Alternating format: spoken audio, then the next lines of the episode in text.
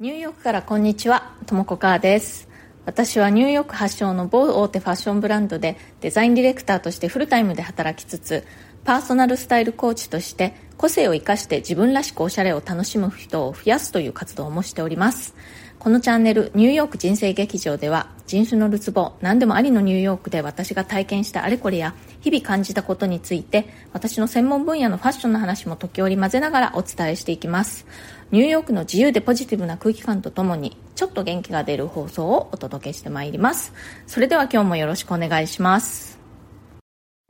えー、っとですねまず最初にお知らせがありまして、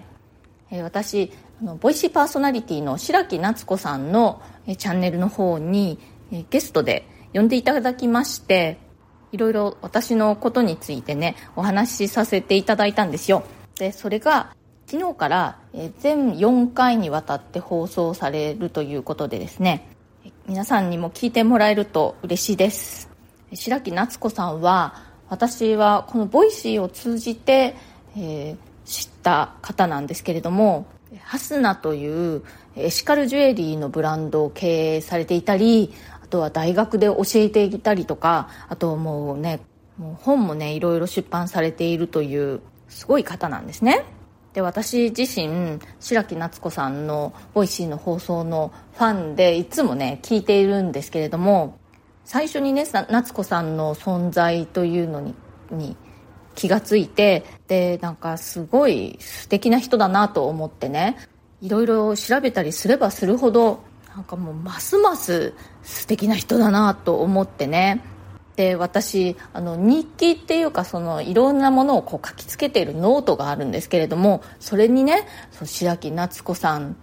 とても素敵な人でいつかお話ししてみたいってね書いたんですよ。それいつのことだったかなと思ってねノートを見返してみたら今年の1月でした。だからもうそれから5ヶ月ぐらいでこうやって実際にお話しできるようになったっていうのがねもう私としては本当にもうあの感激というか本当に嬉しい出来事でした。夏子さんね本当にその信念を持ってご自分の会社を経営してそのものづくりをされているんですけれどももうねその活動内容を知れば知るほど素晴らしくてなんかもうそれに比べて私は一体何をやっているんだという感じでねもうなんか死にたくなるぐらいなんですけれどももうあの死んでる場合じゃないと。やっぱり気を取り直してね私は私で私のできることをやっていくしかないなという感じであります。その夏子さんのチャンネルでの放送のリンクを貼っておきますのでぜひそちらも聞いていただけると嬉しいです。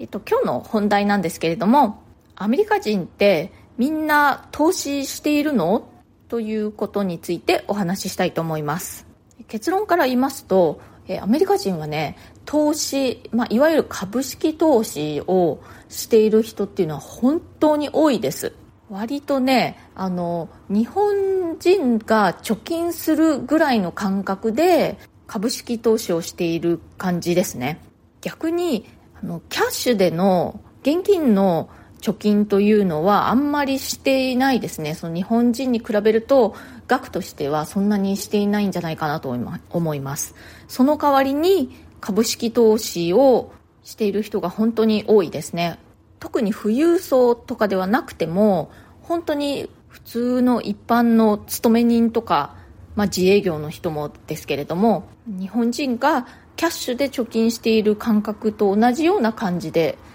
株式投資をしている人がほとんどじゃないかなと思います。アメリカにはソーシャルセキュリティといって、まあ、いわゆる国民年金的なものがあるんですね。でそれはもうみんなあの働いている人はお給料の中からそう何パーセントかっていう感じでずっと毎月毎月積み立てていく感じになっているんですけれどもそれだけではねやっぱりちょっとあの老後ね生活していくのに必要なだけはもらえないっていう感じなんですよ。なのでそれ以外にもこう年金をね積み立てていくことが多いんですけれどもそれにはえっ、ー、とね 401k っていう日本語だと 401k っていうのかな。それはあの企業年金っていう感じででも自分が払うんですけれどもねそこにえー、自分の勤めてる会社が上乗せして、えー、積み立ててくれるみたいな感じです。でねその全ての企業がその 401K をやっているわけではないんですね。小さい会社なんかだとそれその制度がない会社っていうのもあってそういう場合でもあの個人で年金を積み立てることができる、えー、IRA というのがあってそれに自分で積み立てていってであのリタイア後にはそこから年金としてお金が受け取れるみたいな感じの仕組みがあります。で 401K えっとまあ、英語だとね 401K っていうんですけど 401K も IRA もポートフォリオって言ってその何にどれだけそのお金を入れておくかっていうのをある程度自分で決められるんですね。株式にするのか債券にするのかとか、まあ、そういったことをある程度自分で選べるようにはなっているんですけれどもそんなの自分で選ぶなんてわからないっていう人にもじゃああのね大体何年後にリタイア目指してますかみたいなので何年後リタイア用プランみたいのがもう組んであったりするのでもう分かんない時はそれにとりあえず決めておけば安心みたいな感じなので全然難しくはないです。でまあそのポートフォリオなんですけれども8割方、まあ、大半が株式での運用っていうことになると思います。じゃないと結局その利回りが良くないんですよね、まあ、そんな感じなのでアメリカではその年金を積み立てているっていうのはイコール株式にかなりの部分を委ねている投資しているということになります。ことになりますっていうか、まあ、そういうふうにしている人が、まあ、大半だと思います。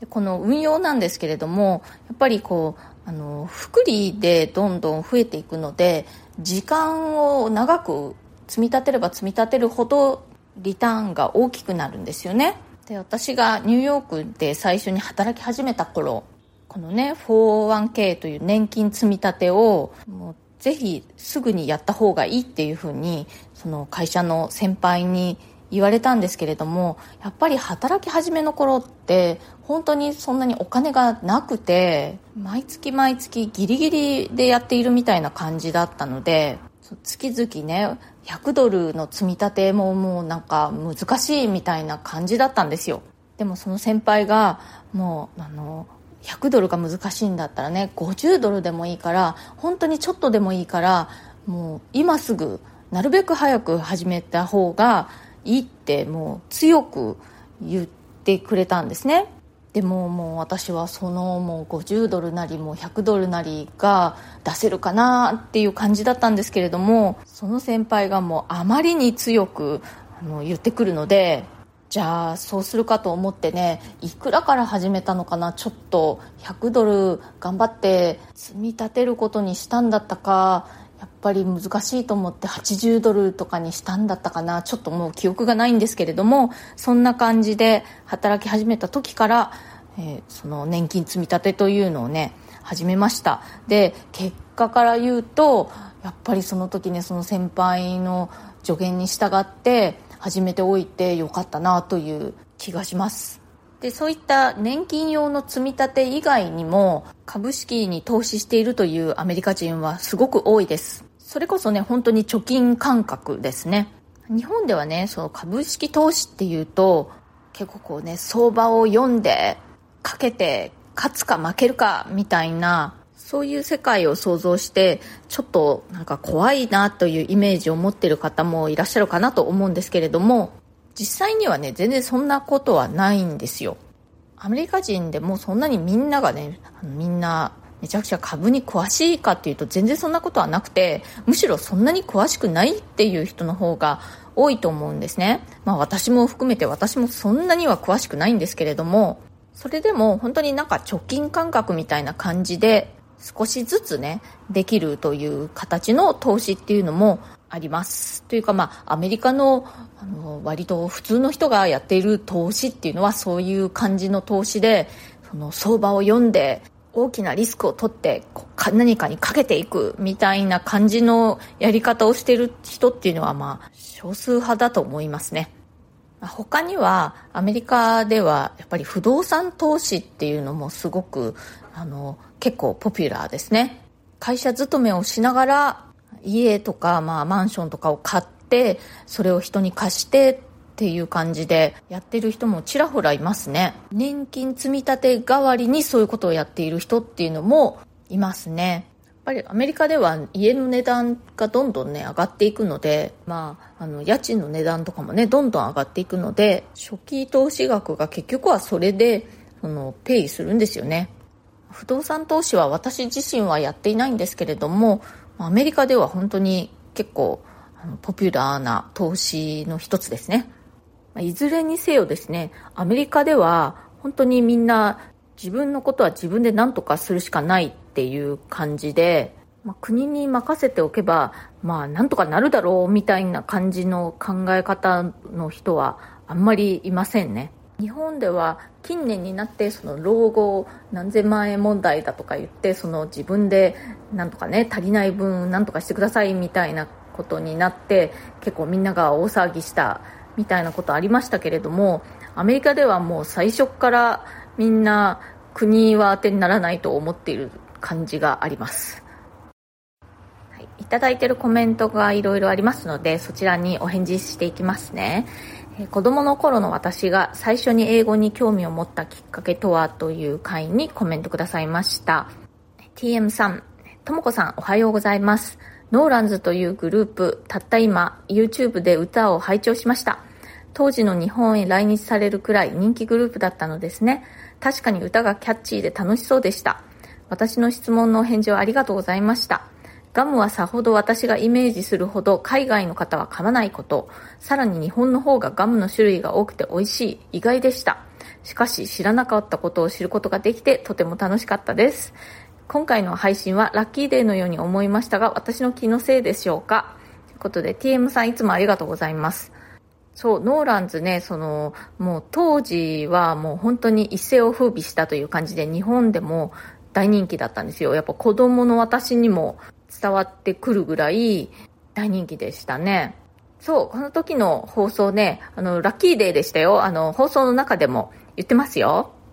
それから、さやかさん、えいつも楽しく拝聴しております。デュラン・デュランカルチャークラブノーランズ懐かしすぎて涙が出そうです私も小学生時代から洋楽に夢中になりました勉強という意識はなく英語に親しむことができて洋楽最高と思っていましたきっと同じような人多いんじゃないでしょうか。当時 YouTube もなかったので動いているところを見る機会はあまりありませんでしたよね。ということでさやかさんいつもありがとうございます。ね本当にさやかさんはおそらく同世代かな。本当にね当時はもう YouTube とかもうネットもないですからね。テレビ、ラジオ、雑誌ですよね。最近になってね、その YouTube で昔の当時の映像っていうのがいろいろたくさん見ることができてね、面白いですよね。一つ見始めるとね、もう次々見てしまってちょっと危険です。それからテムテムさん、えー、ガムはアメリカの学園ドラマのイメージがあります。小学生の頃噛み癖がひどくて授業中にガムでも噛ませてくれればいいのにねということを言っていたのを思い出しました鉛筆や襟を噛むので健康によろしくないというか最近は筆記用具をずっと持ってということが減ったので良いのですがアップルペンシルを気づくと噛んでいたりもしますそれこそプライベートなのだからガムを噛めばいいのかプレミアムリスナー迷っていたのですがともこさんならありかなと思うので貼りますということで、てむてむさんいつもありがとうございます。それからプレミアムリスナー、ご参加ありがとうございます。これね、噛み癖ね、アメリカ人は結構噛み癖ひどい人が多いと思いますね。あの大人でもね、あのペンとか平気で口に加えてる人結構見ます。なんかこう手が塞がってると口に加えるとかね、鍵なんかもね、家の鍵なんかもね、こう、ちょこっとね、こう、手に持つ感覚で口に加えてる人ちょっとたまに見ますねそれから美香子さん、えこんにちは前回今回猫ちゃんたちの鳴き声聞けてラッキー続き今月はなんだか良き月の予感。嬉しいです。とも子さんはニューヨークに運命の仕事とパートナーに出会うことを子供の頃から察知して知らず知らずに英語にご縁が引き寄せられてたのかな。私は大人になってから英語に興味が湧き様々な異文化の方とコミュニケーションを取りたくて英語頑張ってます。ニューヨークにも治安落ち着いたらぜひ行ってみたい。ファッションも大好きなのでともこさんの職場も見学してみたいなということで美香子さんありがとうございます。ね、本当にね私こんなに長いことニューヨークに住むつもりではなかったんですけれどもなんとなくね頭のどこかではこういう風になるのは外国に住んで、えー、外国人と結婚するっていうことがなんとなく分かっていたような気もするんですよね。不思議ですね。英語の勉強もねやっぱりその今がその時だって思うタイミングはやっぱり人によって違いますからね。私の祖母はね本当にもう晩年80代ぐらいになってから突然英語を勉強したりしていました。それから、えー、男性のスカート姿はありなしありですの回にコメントくださいました。TM さん、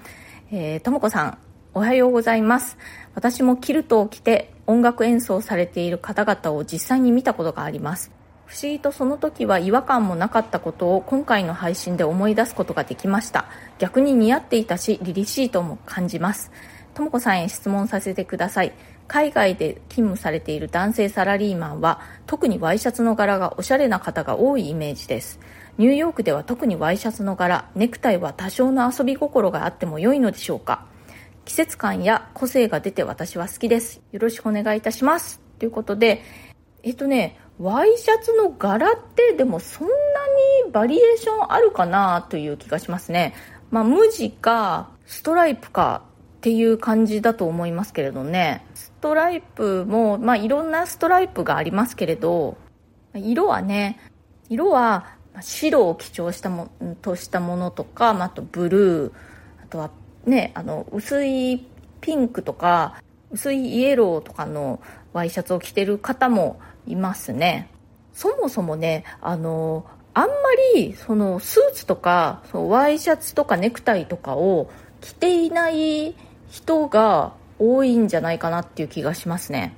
職種によるっていう感じだと思うんですけれど、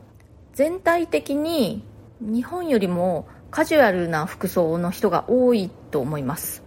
金融関係とかはスーツを着ているかなと思うんですけれど、ジャケットを着ていたとしてもネクタイまでしている人っていうのはあんまりいないような気がしますね、まあ、私の働いている会社なんかだと、まあ、あのファッションブランドなのでね非常にカジュアルです。今日はアメリカ人の投資事情に関して、えー、お話ししてみました。今日の放送が気に入ってくださったら、チャンネルのフォローや SNS でのシェアなどもしてくださるととても嬉しいです。それから今月からプレミアム放送も始めました。週に1、2回、通常放送よりもさらに踏み込んだ内容だったり、プライベートな感じのお話だったりをしております。お申し込みはアプリからよりも、えー、 Voicy のウェブサイトからの方が金額的に断然お得ですので、えー、おすすめです。今日も最後まで聞いてくださってありがとうございました。それではまた次回、ともこかーでした。